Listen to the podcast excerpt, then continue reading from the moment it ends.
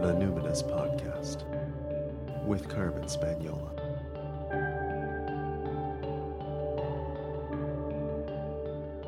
Hi there, and welcome to the Numinous Podcast, where we have interesting conversation with everyday folks about the mystery of life. This podcast is a complement to the Numinous School, my online intuition development program for people who want their self awareness to serve a greater good. I'm your host, Carmen Spagnola, and today on the podcast, I'm speaking with a brilliant woman who has completely transformed my world, Kelly Diels. And I want to give you a bit of background on this. A couple of years ago, I started to feel icky about marketing my business, about social media, and just the sense of the constant pursuit of growth and improvement. And it just wasn't fitting well with the life that my husband, Ruben, and I are trying to create, where small is beautiful and slow is often better, and the connection to the land and to each other is the most important thing. So I started to rebel a bit against traditional business building practices. So, for instance, instead of always trying to grow my list, you know, everything in marketing and entrepreneurship is about growing your list and growing your following. I started to cull my list every month. I just I just hit this limit where I was like, ah, I don't like having all these people kind of even just energetically in my world. So I went from a couple thousand to just culling it down to 500. Basically, it was like people who'd been on my list uh, for over a year. If they hadn't opened 80% of my mail, like 80% of the time, I just deleted them. And so now every month, that's what I try to do. I let people stay on for a year, but after that, if they haven't opened 80%, pretty much, I just delete them. And it feels really good. And it's quite funny, actually, that you know, you think like I have a podcast, I talk about signing up for my newsletter but I'm really I'm just talking to the people who really want to be in relationship with me. And so I when I go on each month and I'm like, "What? How how can there be like 700?" So, you know, I have to cut, you know, 200 people or something like I it's funny that I'm always surprised that there's more people, but it actually feels really good to get super focused and have, you know, like 500 people in my life that seem really down with what I'm doing, right? That's what I want. Anyway, so that's just one example. But actually, I started to recoil from a lot of the things I used to love and enjoy. So, not just entrepreneurship, but things like personal development and just like all my old self help junky tendencies. They were just starting to feel really cookie cutter and simplistic and totally insufficient for coping with the reality of the world, the systematic problems of the world. And this even started drifting into my marriage. So my husband and I are great together, except when we want to hurt each other. And so after a while, though, I started to feel like a lot of the therapies and books and workshops we were taking to improve our marriage were missing something. They were missing this bigger cultural context that might acknowledge that the influences that society might be having on us and our expectations of each other and the kinds of things that were recommended to us might might be problematic. And so I was connecting the dots in my own work and in my own life between attachment theory, the abandonment wound, and culture. And I was suddenly really pissed off that after the hundreds of hours and literally thousands of dollars that we'd spent in like couples counseling and stuff, that not a single therapist had ever invited us. Not a single author had ever put forward the idea that maybe we should consider whether patriarchy might put a certain kind of pressure on our marriage. And don't even get me started on the five love languages, okay? I know, I know, super helpful for a lot of people and quite problematic in a couple of key areas. Anyway, that's a totally different show. I digress. Anyway, I couldn't help looking at my whole life through this lens, even my spiritual seeking and the teachers I worked with and the recommendations they gave me. I just couldn't help but notice how insidious the influence of patriarchy and misogyny and even white supremacy that was like a new thing for me. Anyway, they were insidious. They were in nearly every aspect of my life. And I started to notice that some of the old standards that had guided my spiritual life, like the hero heroic uh, journey, for instance, um, you know that it had some problematic aspects that were kind of misogynist.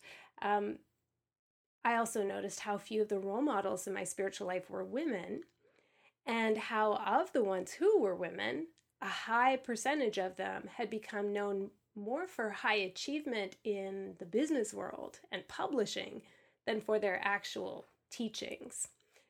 So, this line of thinking, this inquiry into culture and collective forms of grief and trauma, led me to question whether a lot of the things I'd been trying to heal over the course of my life were not actually personal problems. They were societal. Like maybe it's not me, maybe it's my culture. Enter Kelly Diels. Kelly is a writer and a feminist marketing consultant, and that's how I found her. I, I found her through my entrepreneurial journey, but she's taught me about so much more than just that. However, this is a key aspect of her work that I am so excited to share with the world. She has articulated the problem I was circling, and she's crafted a theoretical framework and given it a name the Female Lifestyle Empowerment Brand, or FLEB for short. So I've read and followed Kelly online daily for over a year, and I've attended one of her fantastic workshops, very intimate, very focused.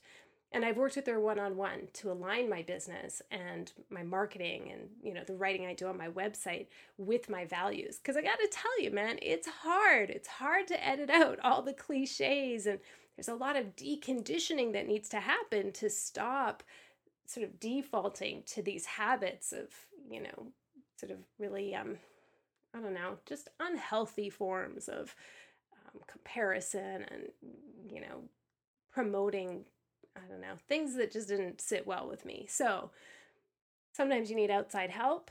Kelly is the one that I call. I spoke with Kelly online. She was at home in Vancouver, BC.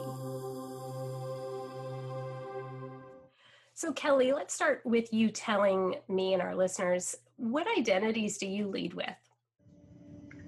I lead with I'm a writer, I'm a mother, I'm a white woman, I'm a feminist, and I'm an intersectional feminist. Can you explain that for people who haven't heard about intersectionality before?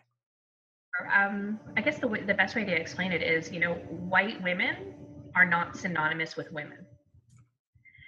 White women are not the central unit of analysis, which means that it's it's it's about everyone. It's about our multitudes. And it's about specifically noting that the further away you are from a dominant identity, so that would be like the white, straight, able bodied, cisgender man, the less likely and the harder it is for you to get resources, rights, and respect, even affection. Mm, e- That hurts, right? Even affection. So I also want to just um, highlight for people who haven't heard the term cisgender before. Correct me if I'm wrong. That means that um, the um, the genitalia, basically, that you were born with, your reproductive pieces that you were born with, are the same as the gender that you identify with. Yes. Right. Okay. So this is why it's so important when, when say um, if we say women get paid 77 cents on you know every guy's dollar whatever it is that's only white women. So an intersectional feminist would point out that white women get 70 cents on the dollar whereas latina women would get say 66 and and so we would we would what is it? I think it's 54 54 god damn yeah it's wildness Right. So this is what you mean when you say the white woman is not this the the cent we, we're not centering the white woman's experience as though that's everyone's experience. So intersectionality is taking in that there's varying degrees of privilege even within vulnerable populations. Is that kind of have I got you? And, and I think I think the other thing you would want to sort of pin some emphasis on, or that I would, is that white women, although we experience marginalization in the bigger culture, we often perpetuate marginalization. We often oppress our brown, gay, queer, transgender, poor sisters. Yeah, yeah. Often the problem for them, just as the patriarchy is a problem for us. Ooh, Okay, we're starting really big and good, and this is perfect. So, for all listeners who are kind of having a bit of a, a, a brain explosion or who just need to kind of pause with that, we, are going to pause with that. We're going to come back to that a little later on. Um, but let's get back to getting to know you, Kelly.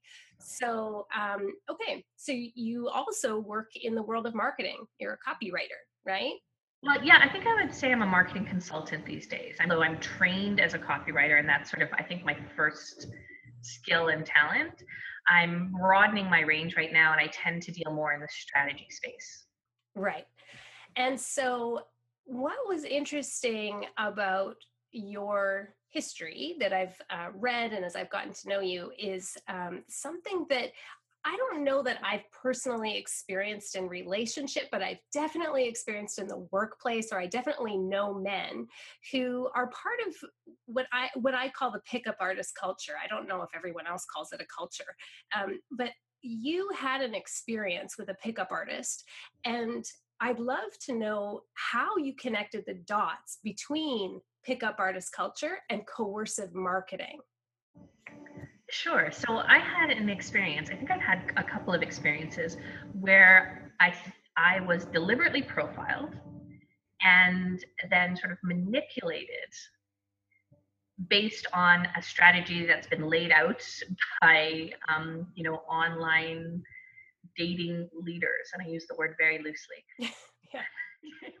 Dating or leaders. yeah dating formulas that teach men how to prey on women destabilize them emotionally so that they are pliable and fall into line and do what you want them to do without you having to invest in any significant way in that relationship or in their well-being Right. So these are, you know, people might have heard of like David D'Angelo or the book called The Game or um, like mystery method. You could Google any of those if you like, don't do it after you've eaten lunch because honestly, women, you'll want to puke. Like it's really, this is a, this is really, I have to say, uh, the vile underbelly of the dating world and the training that men are getting. Right. So then the other one to point out would be Roosh V. Oh yeah. Last year we wanted to protest when he wanted to like have this international day, you know, campaigning for the, right to rape to be legalized on private property. yeah. You know, I'm sure that was a massive publicity stunt, but we need to sort of we needed to stand up against that. So, okay, so pickup artistry. I was profiled. Um, I was dating online after my divorce in the year 36. And um, I met this fellow whose online screen handle was David D'Angelo did not twig for me at all because I didn't know what that meant. Um, met him, went on some dates with him, you know, was spending some time with him. And then I got this call, and it was his wife. And she was so lovely to me. And I was so humiliated and had no idea. And, you know, she walked me through what was going on. I wasn't the only woman he'd confessed that he'd read you know all this work by this person david d'angelo and was trying to try out his skills and and so on and so forth so i was so gobsmacked that i went and bought all of david d'angelo's work and um, read it all and realize like i actually recognize lines i recognize strategies like i recognize the whole ploy that I had fallen for all of it. And like little things that make a guy seem kind of smart and sarcastic and funny are like something called a neg, where they give you a compliment, but it's kind of a backhanded compliment. So you're kind of shocked and it, he seems sort of cocky and it's kind of in a weird way attractive because he's not trying to kiss your ass. And I, am kind of accustomed to when I'm dating men trying to kiss my ass. Right. You know, that that was, um, it was really revealing. And this is actually exactly how I started connecting the dots between abusive marketing and pickup artist culture was because as I did research, because that's my background, I'm I'm come from the background of science. I was a researcher. Um, I did research onto the per on the person producing. Who is David D'Angelo? Where is this material coming from? And as I dug in, I realized David D'Angelo is actually a pen name. It's kind of like a brand. It's not a real person. And the person behind it His name is Eben Pagan. Okay, so just pause because anybody who's been working in digital marketing, online marketing for the last while who doesn't know this, they probably have heard the name because he's endorsed by Marie Forleo, um, you know, the the Kris Carr types, the Jeff Walker types, like you know, so Eben Pagan, all around nice guy, kind of, you know, charming, charismatic, and like boom, this is where when you pointed that out in a blog post, I was like, no, no, such betrayal. Right. Eben Pagan comes off as being what we call a conscious marketer. Um, and he, this is how he start, got his start online was with this, you know, predatory pickup artist system. And David D'Angelo is not the only brand that he owns there, nor is he finished with it. It goes on today. It's not something that he got his start and then he like had a crisis of heart or a conscience or he developed in a new direction. This thing is still making him money, and it's it's the the template for all the other brands that he subsequently de- developed under the company Hot Topic Media, including Rori Raye, who a lot of women might know because she teaches this thing called circular dating and sort of how to sort of tap into your inner femininity and you know your your source of strength as a woman in order to comply and profile men and get them to do what you want like uber femme um, uh, Christian Carter, which other women might also, if they've been on Plenty of Fish, might recognize because he's promoted there all the time, called catch 'em and keep Keep 'em. So basically, the flip of David D'Angelo. Um, and I think there's a couple of others that I'm forgetting offhand, but there's about five of them um, under this umbrella. And his wife, Eben Pagan, got married, and his wife does like a have great love kind of thing too. I will point out that her partner in her sort of love sex relationship enterprise is Marc Gafni, who is um, has there's a New York Times article about what a sexual predator is in the integral community and in the sort of um, d- divine conscious community. What a Hmm. predator, what a sexual predator he's been, including being accused of rape by two girls who were teenagers when it happened. God. That is her partner in this, you know, divine conscious love section, love sexuality enterprise. So we really have to look at the connections between people who are teaching us how to market online and what their actual sort of base moral compass is. We are looking at people who are very okay with manipulating our subconscious processes to get uh, to create authority and get people to do what they want. Mm-hmm. I what what got me interested in Eben Pagan, for example, was when I was reading all this David D'Angelo stuff. Of course, I started getting flooded with emails from you know the David D'Angelo, Eben Pagan copywriting, you know, marketing, online marketing machine. And as a copywriter, I started looking at copywriting, going like, this is really good copywriting. It really works. And I started pulling it apart, like, why is this working? Um, and then I actually didn't have the wake up call at that moment. I was just like, this really works. And I started teaching myself how to do it. Um, and then I read a book called Launch by Jeff Walker, who is in a mastermind called The Syndicate with Eben Pagan. And one of the other members of the syndicate is um, Frank Kern, who was investigated by the FTC for fraud. And, you know, I just, I'm putting this because, again, this is like the moral barometer that I want us to start paying attention to. Mm-hmm. So I, I started teaching myself how to do this kind of copywriting. And then I read the launch book. And I also read a book called Persuasion by Dr. Robert Cialdini. And what Launch by Jeff Walker does is tell you how to market online by using all these triggers, these what he calls um, social triggers, based on Robert Cialdini's work, that that basically click us into unconscious grooves. So it's not about like we're failing to make good choices. It's that there are certain triggers that activate our basic human programming and push our decision making into the subconscious realm. Mm-hmm. That's not a big deal when you're buying something like toothpaste and you're going to lose two dollars and it's no biggie. But when you're doing something sort of life altering, like life altering, like choosing a romantic partner, or buying a car at 19% interest, or buying $20,000 of online coaching, we can't be making decisions from an unconscious place. We need to be up high in the conscious realm of you know deliberate decision making. Right and let's clear dr robert cialdini's name here because he didn't write the book persuasion for people with the moral compass of the david d'angelo eben peg and jeff walkers of the world right? Right.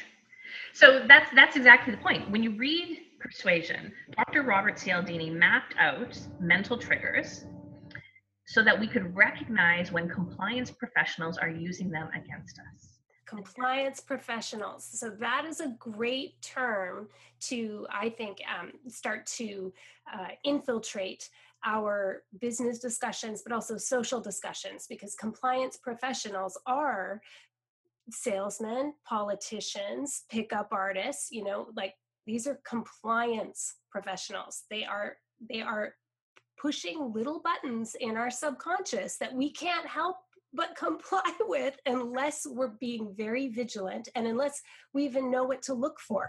Well, and that's why the book by Dr. Robert Cialdini, Persuasion, is so important because he teaches you what to look for. Because this is what happens as soon as you recognize the trigger, as soon as you recognize the sequence, then it doesn't work on you because you click into the conscious realm and it doesn't work. It only works if you're not aware of it. Mm-hmm. So, like, if you know that there's a certain dating technique that tends to work on women called the neg.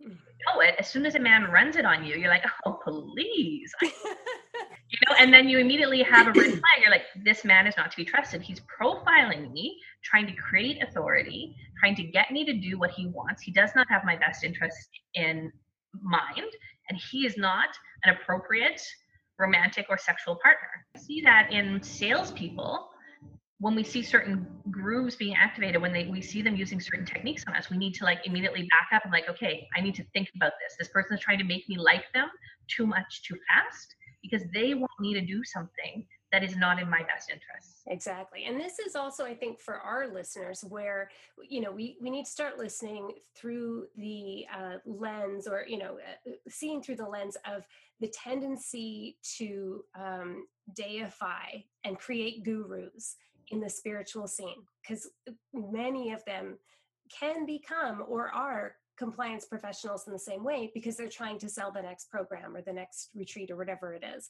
So I would love to ask you if you could give some examples of how uh, one of these persuasion strategies might show up in marketing. I've got sort of like three kind of classics um, from pickup artist culture that I, you know specifically. Um, so let's talk about authority since you've already mentioned that. So, authority is probably one of the most effective ways to get people to do what you want to do without having to force them to do it. If you signal authority, human social animals are wired to detect symbol signals of authority because what it tells us is this person is wise, this person is a leader, this person knows things, and I should listen. It's not actually like an inherently harmful sort of trigger or sequence in, in our, you know, mental, social, spiritual beings. It's a social instinct towards cooperation and towards, you know, learning and being in community with each other and recognizing substantial leadership because those people can help us, you know, keep us alive. Mm-hmm. What happens is what online marketers do and what pickup artists do is try and manufacture the semblance of leadership rather than come to us with the substance of leadership. And how they do that online is by showing us you know, a Louis Vuitton bag in a selfie on a stone countertop in their kitchen, or um, by displaying wealth and beauty and beautiful clothes and taking pictures in front of the Eiffel Tower on the beach. What that does is signal to us this person has money and privilege, and they know things that I don't because I don't have those things. So I need to listen to this person because they know better than I do. Mm-hmm. And we defer and we switch into the unconscious decision making where we substitute their judgment for ours. This also happens in pickup culture where they signal authority to us by surrounding themselves with people we admire or by trying to subconsciously get the upper hand with us so that, that we recognize that there's a power dynamic in which they are the alpha and we need to follow. Mm-hmm, mm-hmm. Okay, so now another interesting one is reciprocity because, especially, you know, there's a lot of small business owners who have learned, like, oh, you give away something free and then people will go on your newsletter or that you know like this this idea of reciprocity shows up in marketing a lot uh, but it also shows up in our interpersonal relationships and this is where you know i, I see this happen pardon me i see this happen in pickup artist culture i also see it in any kind of um, uh, sort of um, high stakes um, social situation where somebody wants to retain alpha ness somehow. So, can you talk a little bit about reciprocity and how that can be used to get your compliance? Right. So, I think one of the most obvious and sort of extreme examples of reciprocity being manipulated is love bombing. And I think most of us might have had an experience in our lives where we have been absolutely just saturated with love, attention, affection, gifts and been just completely like smitten and let down our guards and just felt like you know love bombed felt just amazing. Um, what happens later is we realize that that was a strategy designed to get us to do something that we wouldn't necessarily have done of our own free will and so reciprocity is you give someone a gift, and what that does is activate our unconscious human social animal programming towards justice, fairness, and like the redistribution of resources. Where if someone gives us something, we feel a compulsion to return the gift. And what that does is it's supposed to go on forever. When you're in relationship with someone and they give you a gift and you return that gift and they give you a gift and you return that mm. gift, it goes on forever. It keeps things fair and harmonious between the two of you, and it keeps things fair and harmonious in a culture because we share our resources out through like gifting, reciprocal, back and forth. It's always mutual. There's no end date. It goes on forever. It's iterative. But the way that reciprocity gets perverted by compliance professionals is there's an end goal. There's an end date the sequence expires and it expires in their advantage. So they give you a lot of stuff that's not actually of high value to them in order to create this feeling of obligation to you until the point where they want to return you to return something and they've defined what it is that you're going to return. So in real reciprocity in relationship, you give someone a gift, it's not defined what they're going to get back. They give something back of their own creation, of their own free will, of their own imagination and offering.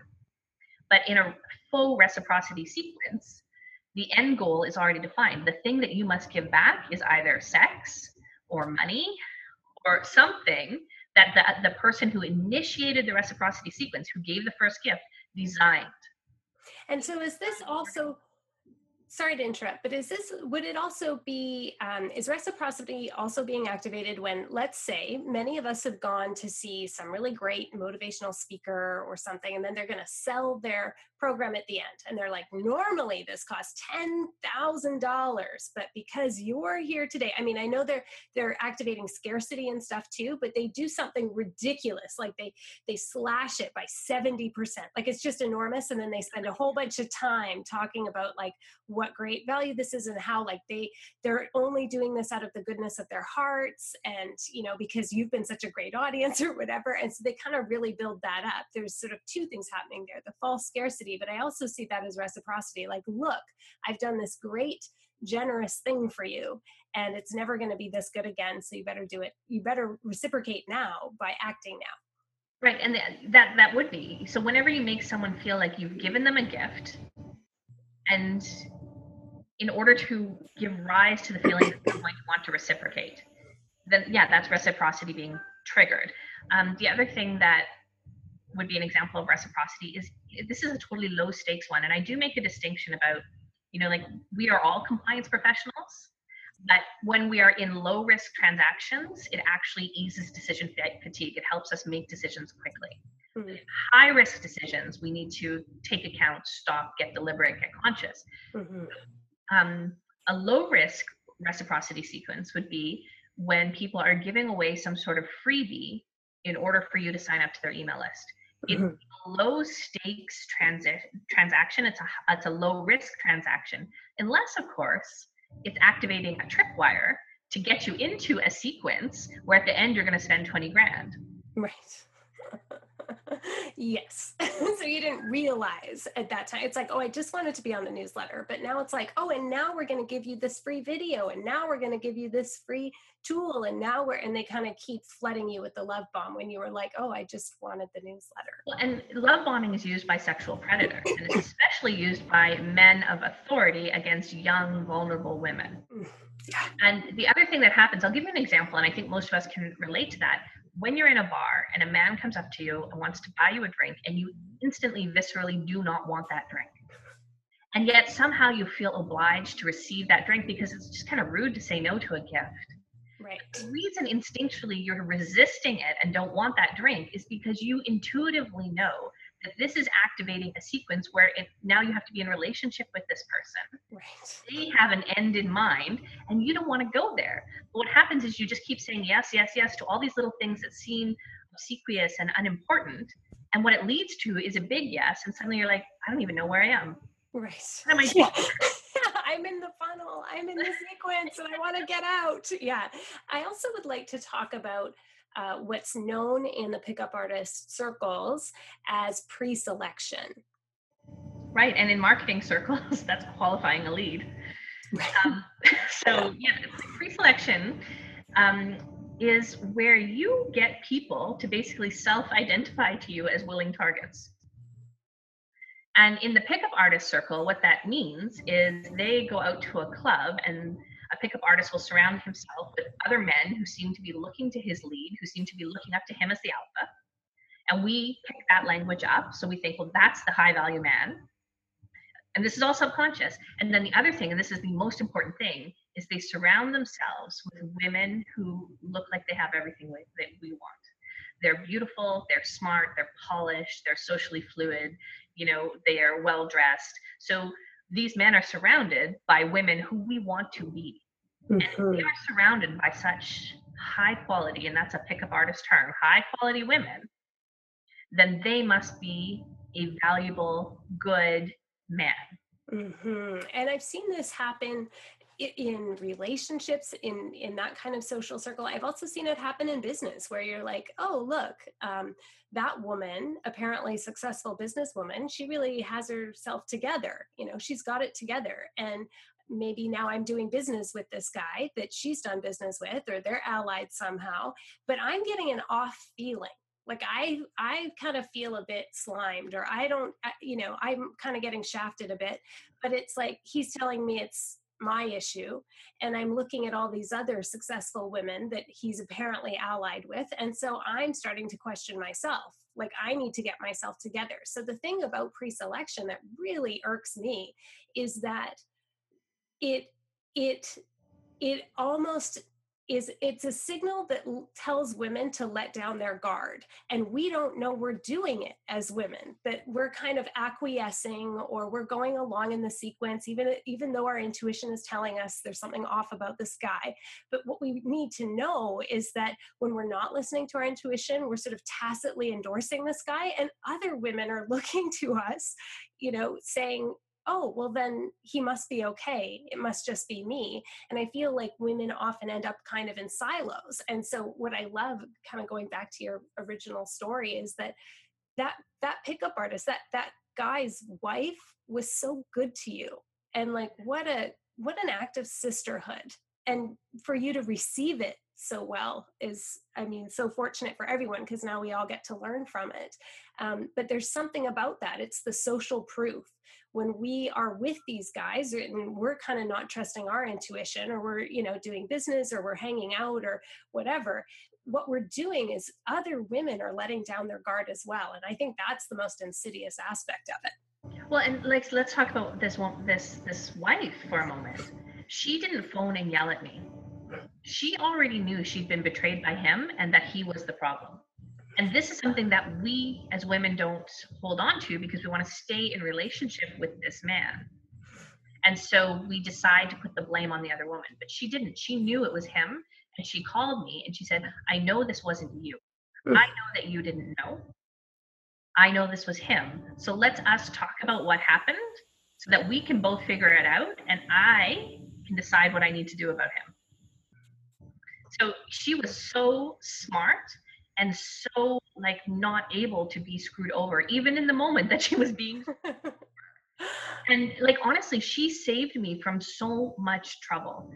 And you know really planted the seed of i need to find out where this is coming from. And that's how i landed on that this isn't just in you know the dating realm because sometimes we excuse so much bad behavior in the dating realm because we say like all's fair in love and war but it's not because it's absolutely connected to the social frame that we live in Mm-hmm. So, can you tell us how what happened at that time? Like, so where are you with it today? How has it impacted your life and your work today?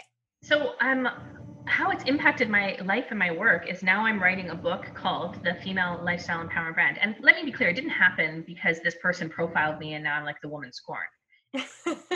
planted a seed in my head to start taking apart the way that people try to get us to do things that are against our best interests and how they do that. They don't get us to do that because we're stupid. They get us to do it because they know how our human social programming works and they leverage it against us. So everything that we call social triggers are actually social conditions. Scarcity is a social condition. Who experiences scarcity more than marginalized people? So scarcity can be used against every human, but especially against marginalized people.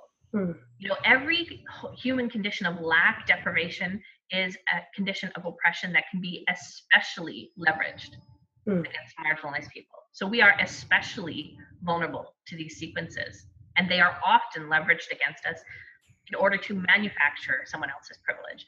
And so that's, I guess, those are the dots that I connected. And where it all came together for me was, you know, in the last couple of years, I've been completely radicalized by seeing so many deaths at the hands of the state mm. black deaths at the hands of the state.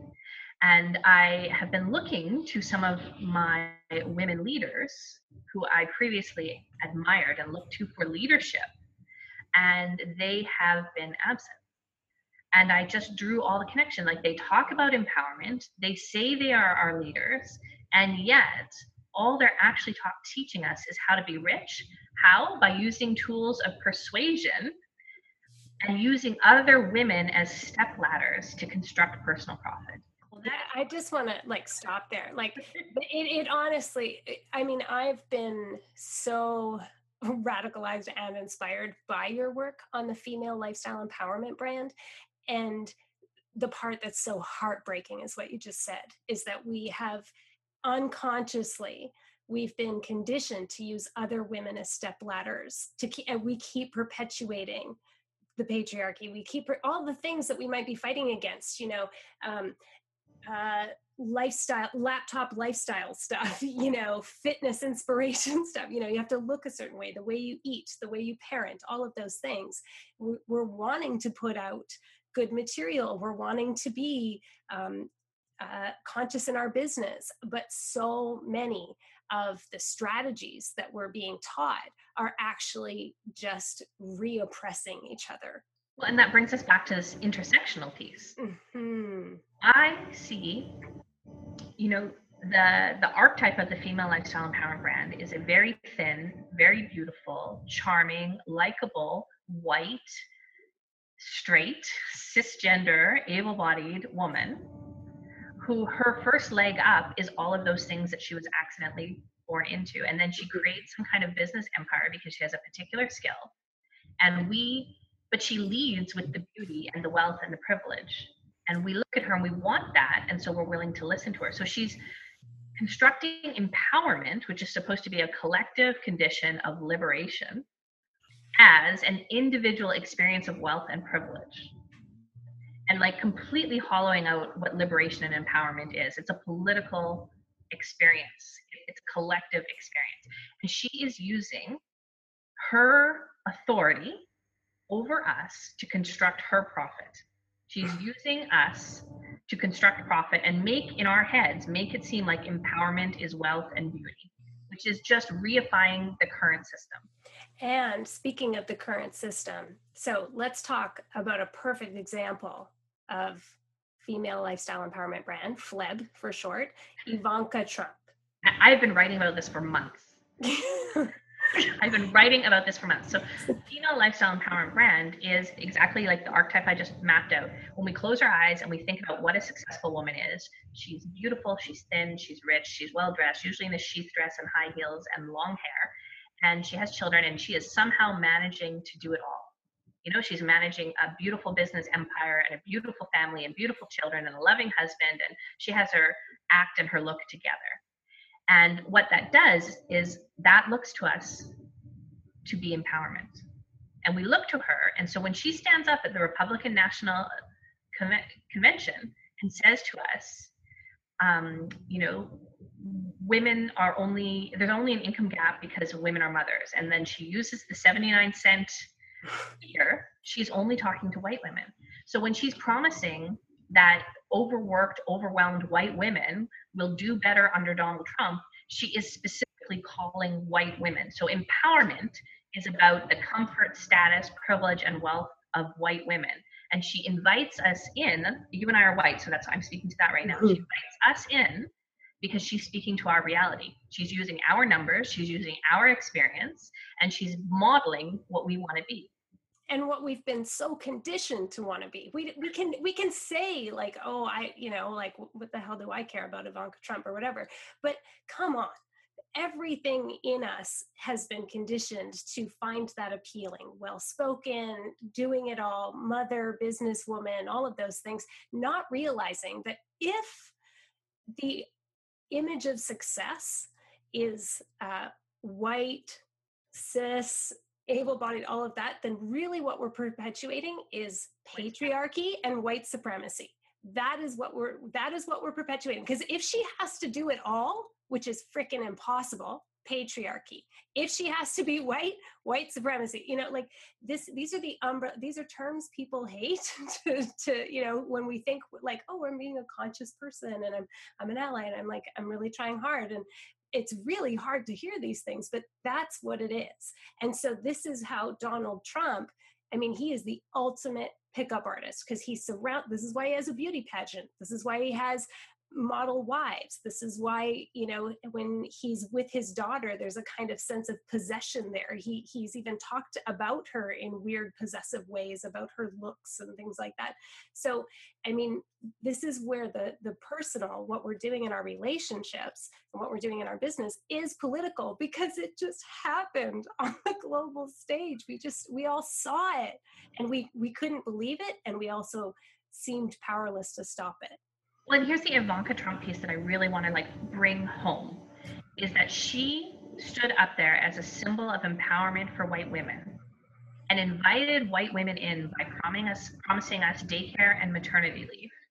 Invited white women in, hoping and betting that we would overlook her father's racism and xenophobia and homophobia and his explicit campaign platform in order to secure those benefits that would make our personal lives easier, in order to be personally empowered. So she called white women in, believing that white women would sell out every other woman and marginalized group. And 52% of white women in the United States who voted voted for Donald Trump. It worked. They did. This is yeah. the intersectional piece. Mm-hmm. We white did. Women mm-hmm. seeking empowerment when they construct empowerment as personal success and comfort will sell out every other woman and marginalized group to get there. That is what people of color, women of color, gay people, transgender people have been telling us for years. Mm-hmm. That is what happens. To construct empowerment as freedom for all, we have to be in sisterhood with each other rather than just trying to claw our way up the ladder on the backs of our sisters. Exactly. And for those of us, like I live in a town that I would call segregated. Like it's it's it's definitely has diverse populations and my daughter goes to an inner city school and you look at her class it looks diverse but honestly the town that i live in i would call very white bread vanilla and it takes a lot of effort to sort of build bridges. So i would imagine that there are a number of people because that's what whiteness does is it keeps us in a white bubble where we kind of center the white experience. And so many of us are probably unaware of like this dynamic happening but i guarantee if you have you know done if you've signed up for a five figure coaching program chances are very high especially if it was like in the last five years, thing like five years ago or since then, chances are very high that if you tried to pull out, you probably had a conversation that was you know trying to persuade you to stay in that was try, you know like you probably have a sense of having gone through these kinds of um, sequences and realized at the end when you didn't get the value out of it that you just you just empowered quote unquote this lifestyle coach or this whatever this brand building coach. Like you just you you you you knew something was off it wasn't kind of happening but you excuse certain things and like next thing you know you've gone through the whole sequence and you know maybe your life is a little better but i i can't even tell you how many of my clients have tried to you know get out of really high stakes purchases that they felt kind of rushed into or pressured into or there was some kind of scarcity or time sensitivity. And then when they go no actually it's kind of the trial period's coming up and i don't think it's right for me and there's all this pressure to stay in. That is exactly what we're talking about here with that that that is not empowerment. Like that is that is it's so disempowering to feel that you are now powerless and trapped at the hands of somebody who is supposed to be coaching you. Right and one of the ways that you can check to see if this might end up happening to you is do a quick check on the imagery on that person's site and marketing material. Oh interesting. Say more about that so if you look at the, the, the, imagery, if the imagery is all of them being tall and thin in tight dresses and high heels and long flowing hair and perfect makeup in front of the Eiffel Tower on beaches, you know, in luxury locations and always polish, polish, polish, polish, professionally pretty, there is a high likelihood that what you're being sold is this image that you know, we know as women, that if you become that woman, you will get more privilege.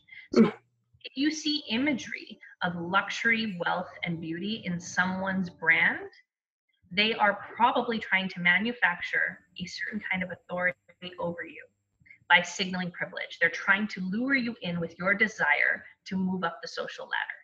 Mm-hmm. And and we all have a desire to be safe and secure and all of that kind of stuff. And so i don't want people to feel like they've you know that they're they've been weak minded or something like that because i absolutely i mean i love my website. I want to take screenshots of it all of that. I love the colors i love all that stuff. But honestly like i, don't know when this show is going to come out versus when the revamp is happening.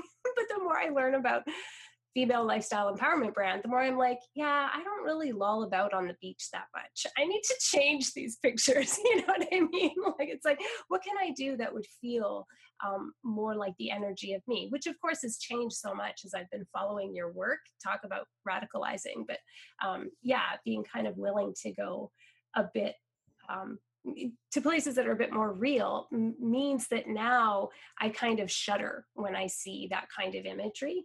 Um, I, I want to ask a question that's that's quite personal, and this is the last question.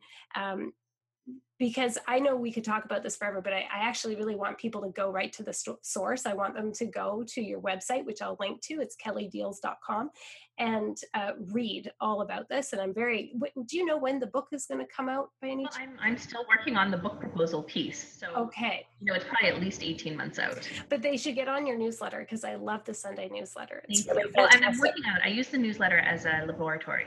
So I'm working right. out the details of each chapter every week in my newsletter it's so fantastic. It's been so useful and and just jugular very central to my thinking and how i've been reworking how i do business in the last year or so. So that last question um, this is our new last question on the numinous podcast. I'd really like to know kelly how you cope with grief and rage. Um, I, I think i look at it as a very long game. The vision the world that i'm envisioning and the changes I want to see and help create, I truly, honestly may not see them in my lifetime.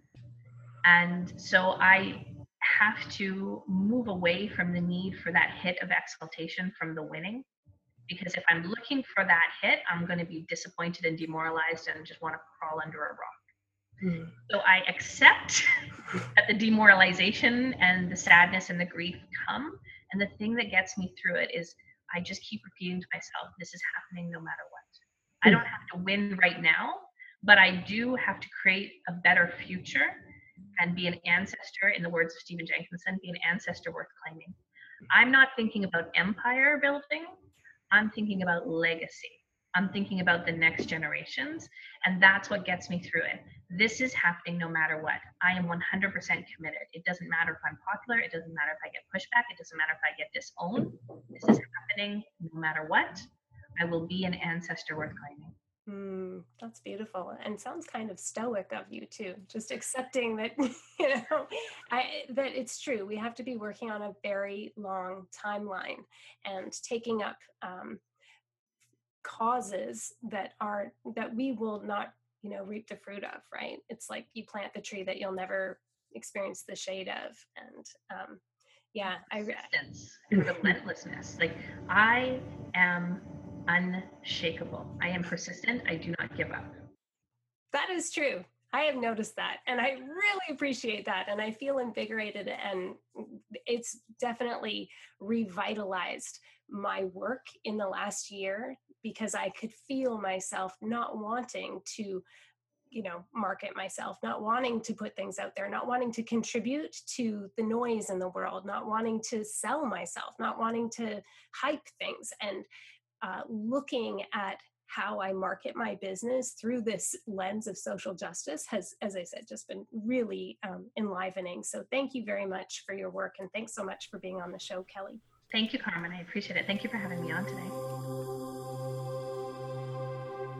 And that is how you do that, my friends. Isn't she an incredible thinker and synthesizer and advocate? I I love listening to Kelly. I love reading her. I don't want to spend too much time summarizing. I want you to go to kellydiels.com and sign up for her newsletter. That's K E L L Y D I E L S.com. I will have a link to Robert Cialdini's book Persuasion in the show notes, a book we've mentioned before on the Numinous podcast. And I'll also provide a link to Kelly's online Facebook group for those of you who are trying to uh, defleb your business model, if you're trying to uh, extricate yourself from the grip of patriarchy and white supremacy, and if you would uh, be a person who intends or claims to uh, promote social justice but have been using flebby practices, um, don't feel bad. There's lots of us who are detoxing from it. Uh, so I'll put a, a link to Kelly's online Facebook group. It's it's called How to Sell to Women Without Selling Them Out. Just before we wrap up, I want to give a shout out to my listeners in Mexico. Mexico, thank you for listening. Neighbors to the south, almost neighbors.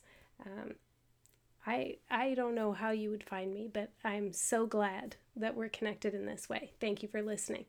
As I mentioned at the top of the show, this podcast is a complement to the Numinous School, my online intuition development course. If you'd like to be notified when registration reopens in June 2017, hop onto my website and sign up for my newsletter.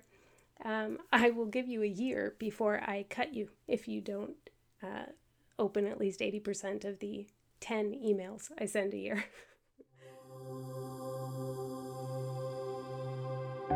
While you're there, you may be interested to know that I've posted the dates for my 2017 Wilderness Quests. It's you and me, 12 days in the mountains, figuring out what needs to be left behind, which thresholds are begging to be crossed, and what true thing you can move forward and embrace as a vision in your life. Get all the details at carmenspagnola.com, C A R M E N S P A G N O L A. Until next time, take care.